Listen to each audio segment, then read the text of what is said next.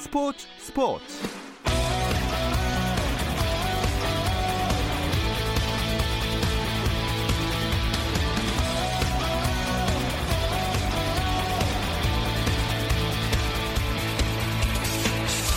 스포츠가 있는 저녁 어떠신가요? 아나운서 김종현입니다. 오늘 하루 스포츠계를 돌아보는 스포츠 타임라인으로 김종현의 스포츠 스포츠 출발합니다.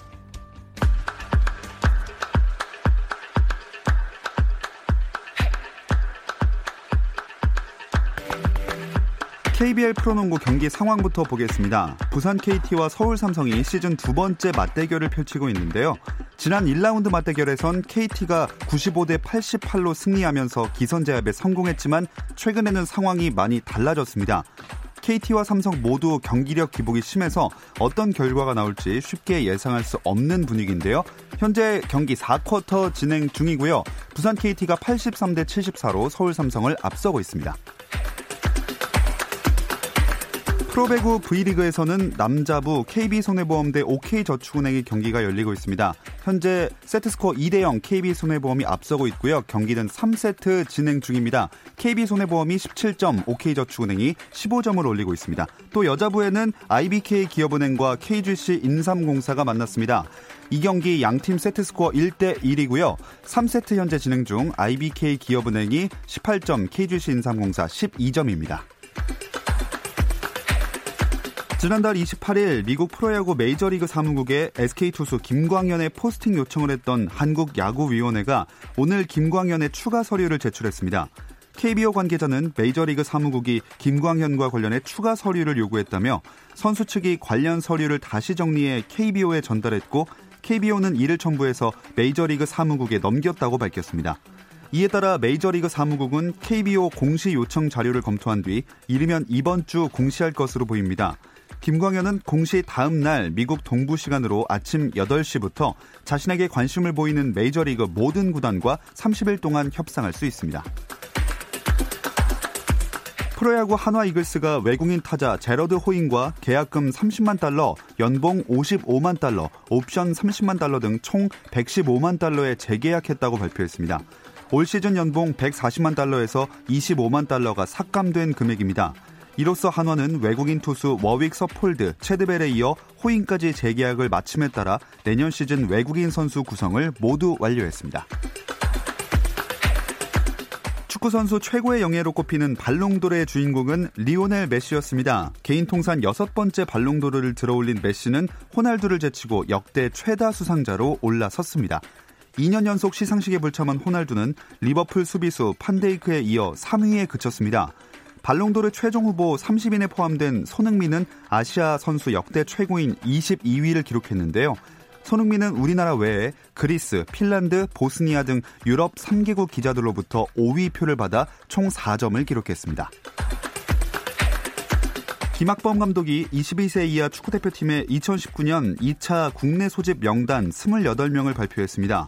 독일 프라이부르크의 정우영이 부름을 받은 가운데 K리그2 MVP 부산의 이동준을 비롯해 남자 A 대표팀을 오가며 활약 중인 울산의 이동경이 소집됐고 오세훈, 전세진도 포함됐습니다.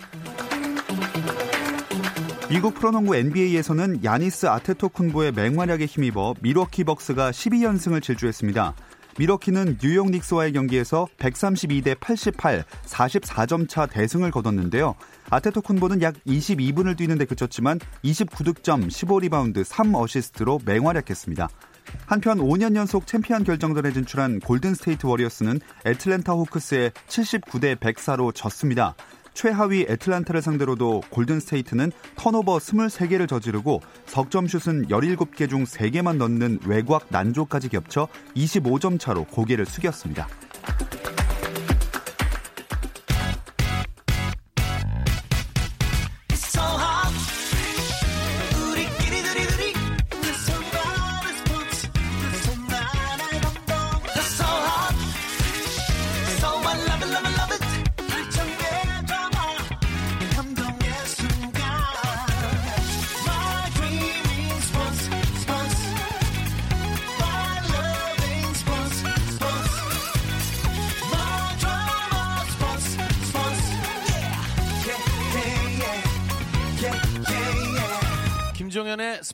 스포츠.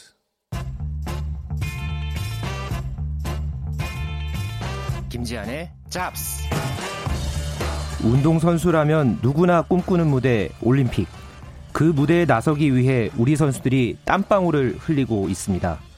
사상 처음 태극마크를 가슴에 달고 올림픽에 나설 럭비 대표팀. 10회 연속 올림픽에 출전할 여자 핸드볼 대표팀. 도쿄올림픽을 준비하는 우리 선수들 이야기. 김지한의 잡스가 전해드립니다. 스포츠계 다양한 이슈들을 만나는 시간입니다. 잡다한 스포츠 이야기 김지한의 잡스 중앙일보 김지한 기자 함께합니다. 안녕하세요. 네, 안녕하십니까?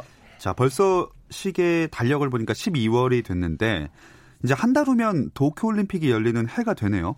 그렇습니다. 시간이 참 너무 빨리 지나갔다 네. 이렇게 생각이 드는 게 제가 리올림픽 출장 갔던 게 엊그제 같은데 벌써 이게 한 3년 반이 어. 지났고 어.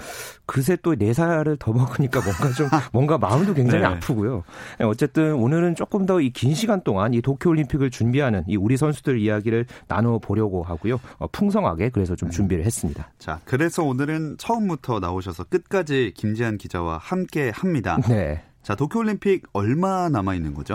어, 내년 7월 24일에 도쿄올림픽이 개막을 하고요. 그래서 오늘로써 D-234일입니다. 어. 네, 1년 안쪽으로 들어오면은 올림픽에서는 거의 카운트다운에 들어간 것과 마찬가지거든요. 네. 어, 종목, 종목별 예선도 계속해서 치러지고 있고 이제 7개월 정도 남아 있습니다. 자, 진천 선수촌의 분위기도 조금씩 긴장감이 맴돌 때가 된 것 같은데요. 그렇습니다. 보통은 연말 같은 경우에는 각 종목 선수들이 훈련을 마무리하는 그런 시기거든요. 그런데 올해는 아무래도 올림픽을 앞두고 있는 이 연말, 이 음. 겨울이기 때문에 아마 좀 지금 분위기는 긴장감이 가득할 겁니다. 뭐 지금 이 시간에도 어, 야간 훈련을 하고 이 올림픽을 준비하기 위해서 아마 많은 선수들이 훈련을 하고 있지 않을까 어, 그렇게 음. 점쳐지고 있습니다. 도쿄올림픽에 도전하는 선수들 소식을 이 시간을 통해서 간간히 전해드리긴 했는데 오늘은 조금 더 집중적으로 짚어보고 정리를 해볼 수 있을 것 같습니다. 네. 그 중에서 저는 일단 도쿄올림픽에 럭비가 나가게 우리 대표팀이 나가게 됐다는 소식을 듣고 좀 놀랐어요. 네. 우리나라 럭비가 올림픽에 나간다. 뭐 사실 럭비가 2016년 리우 올림픽 때 92년 만에 올림픽 정식 종목이 됐거든요. 네. 어, 원래는 15인제와 7인제가 있는데 올림픽은 7인제만 열리는 그런 이제 대회인데 어, 서방 국가에 사실 럭비 종목이 조금 더 익숙하죠. 우리나라에서는 사실 어, 럭비가 올림픽에 나간다. 어, 말 그대로 기적 같은 음. 일이 벌어졌는데요. 지난달 말에 도쿄 올림픽 아 시아 지역 예선 결승에서 우리나라가 홍콩을 누르고 아시아에 배정된 이 한 장의 티켓 본선 티켓을 어, 가져오는 데 성공했습니다. 러, 어, 올림픽 럭비는 총총 12개 나라가 경쟁을 하고요. 여기에 아시아 대표 한 개국으로 우리 대한민국이 나서는 것. 어, 우리 럭비계 스스로도 굉장히 깜짝 놀랐을 만큼 아주 큰 일을 해냈다. 이렇게 할 만하겠습니다. 더군다나 럭비가 비인기 종목 중에 하나이기 때문에 우리나라에서는 나갈 수 있을 거라고 더욱더 예상을 못한 분들이 많을 것 같아요. 그렇습니다. 최근에 그 럭비가 월드컵 대회를 한 번 했어요. 예. 일본에서 럭비 월드컵이 한 번 열렸는데 경기당 경기장에 3만 7천여 명이 찾았고요. 남아공과 잉글랜드 결승에서는 7만 명이 넘는 관중이 들어찼을 만큼 이 축구 월드컵과 못지않게 이 럭비 월드컵에 대한 전 세계적인 인기가 음. 참 대단합니다. 하지만은 우리나라는 이 럭비가 평소에 많은 주목을 받지 못했던 그런 스포츠죠. 이 열악한 환경과 싸워야 하는 어, 이런 현실에서 우리나라가 이렇게 올림픽을 나가게 된 거는 이 변방 국가가 축구 월드컵에 처음 나가는 상황과 네. 맞먹는 상황이다. 어, 이렇게 어. 이야기할 수 있겠습니다. 럭비가 아마 우리나라에 도입된 이래로 처음 그런 올림픽에 나가는 거죠? 네, 1923년에 우리나라에 럭비가 처음 도입이 됐고요. 물론 나름대로 우리나라가 국제 대회에서 성적을 못 냈던 거는 아니었습니다. 아, 네. 에, 98년 방콕 아시안 게임 그리고 2002년에 부산 아시안 게임 그러니까 거의 한 20년 전에 아시안 게임에서 우리나라가 7인제와 15인제 모두 아시아 금메달, 음. 아시안 게임 금메달 땄었거든요. 그때 제 기억에는 이 방콕 아시안 게임 금메달 따고 나서 이 IMF 제 시절에 이 비인기 서름을 딛고 일어서서 정상에 섰다 이런 스토리로 이 공익 광고가 나왔던 네. 네, 그런 또 기억도 있어요. 이렇게 아시아에서는 나름대로 두각을 드러냈지만은 이렇게 큰 무대 아, 도입 96년 만에 올림픽에 나서게 된 아주 매우 뜻깊은 그런 일을 해냈습니다. 음. 우리나라가 아시아에서는 럭비를 잘 한다고는 하지만 그래도 올림픽에 나가기까지 그 한 장을 차지하기는 쉽지 않았을 것 같은데요. 네, 사실 좀 얘기를 들어보면 이 과정이 참 쉽지 않았더라고요. 이 7인제 팀이 꾸려져서 어, 총 33일간 훈련을 하고 예선전을 치렀고요. 음. 어, 국가 간 연습 경기 평가전 한 번 치르지 못했다고 어. 합니다. 그래도 이번 예선이 우리나라에서 열렸거든요. 이 인천 남동 아시아드 럭비 경기장에서 치러지면서 이 홈 어드밴티지에 대한 어떤 자신감을 어, 가졌던 부분이 있었고요. 어, 우리나라가 이 조별리그에서 아프가, 아프가니스탄 그리고 스리랑카에게 완승을 거뒀고 8강에서 말레이시아를 꺾으면서 준결승에 올랐는데 우리나라가 준결승과 결승 이 두 경기는 정말 드라마틱했습니다. 네. 두 경기 모두 연장전 끝에 어. 우리가 이겼어요. 예, 준결승에서는 중국을 12대 7로 이겼고요. 결승에서는 또 이제 똑같은 스코어로 이제 홍콩을 이겼는데 홍콩 같은 경우에는 예선부터 8강 준결승까지 이 다섯 경, 아, 네 경기를 모두 무실점을 했던 어. 네, 그런 팀이었습니다. 이 팀한테 경기 중반까지 우리가 0대 7로 뒤지고 있었거든요. 네. 그런데 이것을 12대 7로 뒤집었으니까 이 무실점 전승팀의 벽을 우리가 이제 이렇게 넘어선 상황, 이 얘기만 들어봐도 참 이 짜릿함이 느껴질 정도로 예. 아, 참 대단했던 그런 결과를 냈습니다. 아, 이걸 진짜 해낸 선수들의 기쁨이랑 자부심은 엄청날 것 같아요. 네, 이 제가 럭비 대표팀 주장 이 박완용 선수를 통해서 조금 더 이 자세한 이야기를 들을 수 있었는데요. 제가 이 청취자들을 위해서 어, 인터뷰 내용을 좀 공개를 어. 하겠습니다. 먼저 소감부터 들어보시죠. 꿈의 무대 이제 올림픽에 나갈 수 있게 해서 너무 기쁘고요. 그 올림픽을 진출하기 위해서 이제 합숙 기간 동안 대표팀 선수 한 분한 한 분이 모두 이제 최선을 다해줬고요. 그리고 다른 팀과의 뭐 연습 경기나 지선 경기 하나 없이 바로 예선전을 치러야 하는 환경이라서 좀 불안하기는 했지만 선수들이 그동안 이제 훈련 성과를 확실하게 발휘해줘서 너무 기쁘고 그리고 응원해주신 분들께 감사드린다는 말씀드리고 싶습니다. 네, 어, 이 사실 럭비라는 종목을 대학 팀들에서는 종종 접할 수는 있었는데 네. 그래도 그 외에는 만나볼 수 있는 기회가 없고 팀도 별로 없는 것 같더라고요. 그렇습니다. 제가 뭐 아까도 열악하다, 뭐 열악 한 그런 환경 이런 이야기를 계속 어, 전해드리게 되는데요. 어, 초등학교, 중학교, 고등학교 일반 이렇게 등록 선수가 한 1000명 남짓 정도 음. 되고요. 이 중에서 실업팀 선수는 100여 명 정도 불과합니다. 어, 성인팀 럭비 실업팀은 이제 3개, 그리고 여기다가 네. 국군체육부대까지 총 4개 팀이 고작이고, 그러니까 100여 명으로 12개국이 겨루는 이 올림픽에 나가는 것, 네. 이 자체만으로도 정말 기적이라고 그렇죠. 할 만하다. 어, 이렇게 이야기할 수 있겠습니다. 아, 정말 우리 럭비 선수들이 들으면 들을수록 엄청난 일을 해낸 것 같네요. 네, 이 참 어떻게 보면은 계속 기적 뭐 이런 음. 이야기들을 할 수밖에 없는데 그래도 우리나라 나 우리나라 선수들 나름대로 기적을 만들기 위해서 참 노력을 많이 했던 부분도 있더라고요. 어, 과학적인 또 훈련을 도입을 해서 GPS를 음. 달고 또 선수들의 몸 상태를 체크하면서 또 이제 준비를 해왔고 또 이 남아프리카 공화국 사실 럭비의 또 강국이잖아요. 네. 여기 출신의 찰리 로 코치가 우리 팀에 또 가세를 하면서 어. 상대 팀 전력 분석 같은 또 그런 많은 도움을 도움을 어, 받기도 했습니다. 또 선수들이 전반적으로 어 아침에 일찍 일어나면서부터 뭐 훈련, 식사, 그리고 뭐 사우나 이런 모든 과정에서 모든 선수들이 함께 또 했다고 해요. 음. 이렇게 원팀으로서 33일간 함께 하면서 노력했던 성과가 이런 또 좋은 결실로 이어졌습니다. 자, 우리 이제 럭비 대표팀을 도쿄올림픽에서 만나볼 수가 있는데 그럼 도쿄올림픽에서의 럭비는 어떻게 치러집니까? 네, 이 도쿄올림픽 럭비는 총 10, 2개국이 어, 출전을 하고요. 어, 지금까지는 이 각 대륙별 예선을 통해서 총 11개 나라가 이제 가려졌습니다. 어, 일본을 비롯해서 럭비 강국인 뭐 피지, 남아공, 호주, 영국 이런 나라들이 모두 출전을 하고요. 네. 어, 이 팀들이 세 개조로 나뉘어서 각조 상위 2위 어, 상위 두개 팀과 그리고 3위 세개팀 중에서 상위 두개 팀까지 그러니까 총 8개 팀이 토너먼트를 음. 통해서 이제 금메달을 가리게 되는데 2016년 리우 올림픽 때는 어, 피지가 금메달을 따섰고요. 네. 이 아시아에서 유일하게 출전했던 일본이 당시에 동메달을 땄습니다. 오. 그러니까 아시아 국가도 충분히 경쟁할 만하다. 어, 그런 예, 이제 종목이 바로 이 7인제 럭비입니다. 네, 물론 계속해서 쭉쭉 올라가서 메달권을 들어갈 수 있으면 좋겠지만 그래도 현실적으로는 일단 1승이 도전 과제겠죠.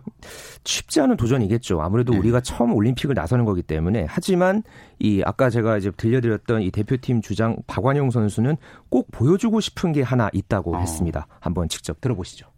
올림픽에 나가시는 모든 종목 선수들 다 똑같이 금메달 아닐까요? 일단 이 정도의 높은 목표를 잡고 각오를 해야 좀 좋은 결과가 날 수 있을 것 같아서요. 열심히 하겠습니다. 네, 포부가 정말 멋집니다. 네. 진짜 네. 좋은 성적이 났으면 좋겠는데 성적도 성적이지만 올림픽을 통해서 럭비라는 종목에 관심이 더 모아질 수 있으면 좋을 것 같네요. 네, 럭비가 보면 몸과 몸끼리 서로 부딪히고 굉장히 역동적이고 박진감이 넘치는 그런 스포츠거든요. 네. 어, 분명히 내년 도쿄 올림픽에서는 이렇게 럭비가 많은 사람들의 관심을 사로잡는 스포츠 어, 그런 분위기를 또 만드는데 우리 럭비 대표팀이 좋은 모습을 음. 보여줄 거라 어, 기대합니다. 자, 럭비 선수들 뿐만이 아닙니다. 올림픽을 위해서 노력하는 선수들 이외에도 정말 많이 있는데요. 다른 종목 선수들의 이야기는 잠시 쉬었다 와서 나눠보겠습니다.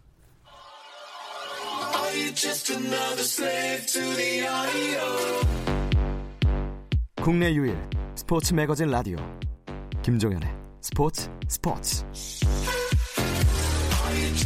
도쿄올림픽에 도전하는 선수들 이야기를 나누고 있습니다. 김지한의 잡스 함께하고 계십니다. 자, 앞서는 도쿄올림픽에 나설 럭비 대표팀 얘기를 해봤는데 또 주목할 만한 종목으로는 어떤 게 있을까요? 음, 럭비가 구기 종목이잖아요. 네. 그 같은 구기 종목 얘기도 한번 더 해볼까 하는데요. 어, 여자 핸드볼이 최근에 도쿄올림픽 출전을 확정 지었습니다. 음. 어, 지난 9월 말에 이 중국에서 열린 올림픽 아시아 지역 예선 대회에서 우리가 오전 전승을 네, 거두면서 이 지난 1984년 LA 올림픽부터 이번 도쿄올림픽까지 10회 연속 올림픽 어. 본선 진출 확정을 지었습니다. 어, 이렇게 남녀를 통틀어서 핸드볼 올림픽 본선에 10번 연속 나온 것 한국 여자 대표팀이 전 세계 최초입니다. 어. 또이 여자 핸드볼은 이번 이 진출을 통해서 우리나라 단체 구기 종목 중에서 가장 먼저 이 도쿄 올림픽 본선 진출을 확정 음. 지었습니다. 음. 여자 핸드볼 종목이 우리나라가 원래 올림픽 구기 종목에서 가장 강한 종목 아니었나요? 네, 여자 핸드볼 하면 뭐 우리 생의 최고의 순간, 아, 우생순이 바로 예. 또 떠올려지죠. 저는 사실 이 대회에 소재가 됐던 예전에 2004년 아테네 올림픽 때였죠. 그때 결승전도 생중계로 봤던 기억이 있었고요. 음. 또 영화는 제가 좀 군대에서 봤던 아, 네, 그런 네. 기억이 있는데 둘 다 참 감동적으로 봤던 음. 네, 그런 기억이 나는데요.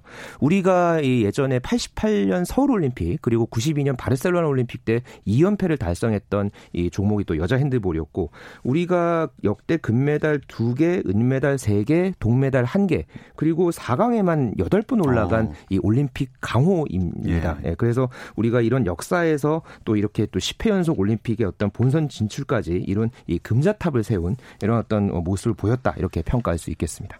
아니 근데 뭐 종목을 막론하고 10회 연속으로 올림픽에 나선다는 게 아무리 강국이어도 쉬운 일은 아니지 않습니까? 제가 그래서 좀 자료를 찾아봤어요. 네. 뭐 도쿄올림픽 단체 구기 종목이 총 9개 종목이거든요. 뭐 핸드볼뿐만 아니라 축구, 야구, 농구, 배구 뭐 이런 우리에게 익숙한 종목들까지 제가 한번 찾아봤는데 어 축구 하면은 사실 브라질이죠. 네. 이 브라질이 같은 기간에 92년과 2004년에 두 번이나 올림픽에 못 어. 나왔어요. 그리고 하키에 대한 또 자부심이 강한 나라면 이 또 인도가 꼽히잖아요. 예. 인도 역시 2008년 베이징 올림픽에 나오지 못했습니다. 어, 이렇게 꾸준하게 올림픽에 나온 우리 여자 핸드볼 대표팀을 보면은 조금 조심스럽긴 하지만 이 농구 미국 드림팀과 아. 예, 견져볼 만 하다고 봅니다. 어, 이 정도면은 그래도 우리 여자 핸드볼 이 대표팀의 성과가 예. 얼마나 대단한지 좀 느껴지지 않습니까? 그러니까요. 네. 어, 농, 미국 농구 드림팀 네. 비견될 만한 우리 여자 핸드볼 대표팀 주축 선수들은 누가 있나요? 어, 우리나라가 2016년 리우올림픽 때 사실 조별리그에서 탈락을 했었어요. 어, 그때 세대 교체기를 맞으면서 전반적으로 좀 변화가 컸던 어, 이제 그런 상황이 상황을 맞았는데요. 어, 현재 그 프랑스 리그에서 뛰고 있는 류훈이 선수, 어, 이 선수가 이 왼손잡이 라이트백의 신장 181cm 아주 좋은 체격 조건을 갖고 있는 또 이 중거리 슛 능력이 아주 좋은 이런 선수가 또 에이스 선수로 꼽히고 있고요. 여기에 심해인, 권한나, 이미경 선수가 주축으로 꼽히고 있고 또 이 예전에 베이징 올림픽 때부터 또 우리 여자 핸드볼의 간판으로 떠올랐죠. 이 김온아 선수 같은 경우에는 현재는 부상 때문에 이 대표팀에 빠져 있습니다. 네. 하지만은 내년 도쿄 올림픽에서 어, 역시 에이스 역할을 할 그런 선수로 꼽히고 있고요.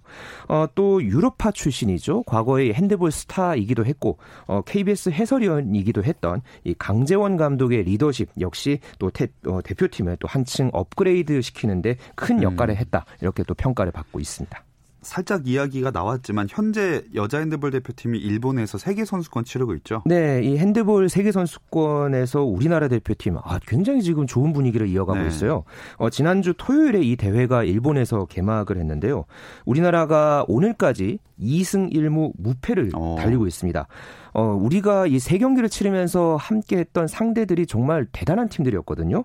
이 첫 경기에서는 전대회 우승팀, 그러니까 2017년 대회에서 우승한 디펜딩 챔피언 프랑스를 29대 27로 눌렀고요. 또 어, 지난 1일에는 전통의 강호죠. 이 덴마크와 26대 26 무승부를 거뒀고 오늘은 이 2013년 대회에서 우승했던 브라질을 상대로 33대 27로 어. 승리를 거뒀습니다. 어, 오늘 같은 경우에는 브라질에게 어, 넉점 차까지 밀리고 있다가 이것을 뒤집어서 6점 차의 승리를 거뒀고요. 우리나라도 사실 이 대회에서 조금 오래전이기는 합니다만 1995년에 이 대회에서 우승을 한 적이 있었습니다. 네. 그렇기 때문에 이런 좋은 기세를 갖고 올라간다면 아, 이번 세계 선수권 음. 좋은 결과가 기대되고 있습니다. 자, 여자 핸드볼은 뭔가 기대가 되는 그런 종목입니다. 네. 이제 다른 도쿄올림픽에 도전하는 구기 종목들 또 소개를 해 주실까요? 네, 어, 단체 종목이기 때문에 역시나 올림픽 하면은 뭐 구기 종목이 네. 당연히 눈길이 가겠죠. 어, 이렇게 제가 말씀드린 대로 럭비와 여자 핸드볼은 올림픽 본선 진출을 확정을 지었고요. 어, 또 얼마 전에 야구가 또 프리미어 12에서 본선 진출을 네. 또 확정을 지었죠. 어, 반면에 남녀 하키는 안타깝게 모두 예선에서 탈락을 음. 하면서 어, 지난 1984년 LA 올림픽 이후에 처음으로 이 올림픽 본선에 우리 대표팀을 볼 수 없게 됐고요. 어, 남녀 농구는 현재 최종 예선에 다 올라가 있습니다. 어, 여자 농구는 내년 2월에 중국에서 열릴 어, 최종 예선에서 스페인, 중국, 영국과 음. 어, 이제 함께 이제 대결을 해서 여기서 3위 안에만 들면은 올림픽 본선에 나갈 수 있고요.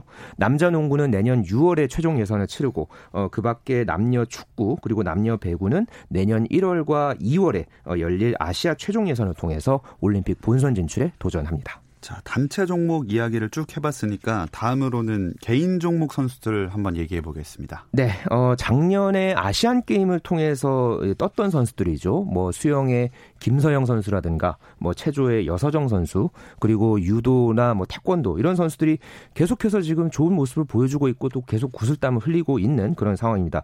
그런데 개인적으로는요, 이 배드민턴에서 이 17살 신예 선수, 이 안세영 선수가 내년 도쿄올림픽에서 좀 큰 일을 네, 해낼 네. 것 같은 아, 그런 어떤 좋은 예감을 갖고 있어서 제가 좀 소개를 해드리고 싶은데요. 이 선수가 재작년에 그러니까 만 15살에 대표팀 막내로 태극마크를 달았거든요. 네. 사실은 작년까지는 좀 국제 무대에서는 별 주목을 받지 못했습니다. 아, 그런데 올해 5월에 뉴질랜드 오픈을 어, 시작으로 해서 5개월 사이에 이 국제 대회 5개 우승을 휩쓸었어요. 음. 어, 이렇게 되면서 세계 랭킹도 굉장히 많이 올라갔는데 어, 괜스레 이 성장세가 계속해서 이어진다면 그 과거에 96년 애틀랜타 올림픽 때 방수현 선수가 이 금메달을 땄잖아요. 네. 그때 이후에 24년 만에 이 올림픽 여자 배드민턴 단식 금메달을 안세현 안세영 선수가 음. 딸수 있지 않을까 기대를 걸고 있습니다. 내년이면 만 18세의 나이가 되는데 안세영 선수 진짜 기대가 많이 걸어봐도 될까요 기대를? 어 세계 랭킹을 일단 보면요 연초에 99위였어요. 네. 근데 현재는 9위입니다. 네, 99위에서 9위. 네. 오, 이 정도면은 뭐 가파른 성장세 네. 아닙니까? 정말 특, 어, 특히나 지난 10월 말에는 이 리우 올림픽 금메달을 땄던 이 카롤리나 마린 이 스페인 선수인데 이 선수를 프랑스 오픈에서 2대 1로 누른 적이 있었어요. 세계 랭킹 1위 올림픽 금메달을 땄던 이 선수를 상대로 또 이렇게 이기고 자신감이 지금 부쩍 올라와 있습니다. 네. 워낙 이렇게 성장세가 좋기 때문에 어, 지금 분위기면은 충분히 기대를 걸어볼 만하지 않을까 어. 이렇게 생각이 듭니다. 와, 딱 1년도 걸리지 않아서 그 거의 세 자릿수에서 한 자릿수로 진입을 한 그런 상황이네요. 그렇죠. 네. 네 저는 올해 무엇을 했나. 저도 괜히 반성하게 네. 됩니다. 네. 다음으로는 우리가 메달을 딸 가능성이 많은 효자 종목들 상황 좀 볼까요? 네. 어, 효자 종목 하면은 양궁이 당연히 또 아, 떠올려지죠. 아, 네. 양궁이 아, 얼마 전에 또 좋은 결과 하나 냈습니다. 네. 어, 아시아 선수권에서 우리 리커브 양궁 대표팀이 남녀 개인전 단체전 그리고 혼선 혼성 종목까지 전 종목 금메달 땄습니다. 음. 사실 우리가 이번 대회에서 조금 걱정을 했던 건요. 우리가 6월 달에 이 세계 선수권을 했는데 그때는 우리가 남녀 개인전 단체전을 모두 금메달이 없었습니다. 네. 이 혼성 종목에서만 금메달 하나를 따는데 그쳐서 좀 그 이후에 우리 이제 대표팀이 조금 변화를 줬거든요. 이 훈련 방식이라든가 여러 가지 좀 변화를 줬는데 어 이번 대회에서 이 남자부의 이우석 선수가 개인전과 단체전 그리고 김우진 선수가 혼성전과 단체전에서 2관왕을 달성을 했고 여자부의 강채영 선수는 개인전, 단체전, 혼, 혼성전까지 3관왕을 네, 달성하면서 내년 올림픽에 대한 전망을 아주 환하게 음. 밝혔고요. 또 펜싱이 또 이 새로운 효자 종목으로 떠 있잖아요. 네. 이 펜싱 하면은 이 사브르 단체팀이 또 내년 올림픽에서 기대를 걸고 있는데 이 구본길, 김정환, 오상욱, 김준호 선수로 구성된 이 펜싱 남자 사브르 대표팀이 지난달 중순에 열린 이 월드컵 단체전에서 금메달을 땄습니다. 어, 전반적으로 이렇게 어, 효자 종목에서도 이렇게 많은 메달을 따내면서 올림픽을 향해서 아주 순조롭게 흘러가고 있는 그런 분위기입니다. 아니 오늘 김재한 기자 얘기만 들으면은 뭐 금메달 수십 개 나오는 거 아닌가요 올림픽에서? 저 저도 그렇게 됐으면 좋겠는데 예. 어 그래도 지금 나와 있는 분위기만 봐도 어, 이 정도면은 그래도 굉장히 음. 훌륭하게 지금 넘어가고 있지 않나. 뭐 여기에다가 뭐 축구도 그렇고 지금 뭐 여자 골프도 사실 뭐 제가 몇 주 전에 아, 이야기를 예, 예. 드렸지만 예. 여자 골프도 굉장히 또 강력한 또 금메달이 예상이 되는 그런 종목이잖아요. 어, 제가 봤을 때는 뭐 미리 조금 예측을 해드리자면은 그래도 우리나라가 금메달 한 10개 이상은 따지 않을까. 어. 네. 지금 예측은 그렇습니다. 아, 네. 종합 순위는 몇 위 정도? 우리나라가 지난 리우올림픽 때 금메달 9개 따서 종합 9위에 올랐거든요. 예. 어, 금메달 10개니까 그래도 한 8위, 8위, 7위, 7위에서 7, 8위, 8위 정도. 네. 어.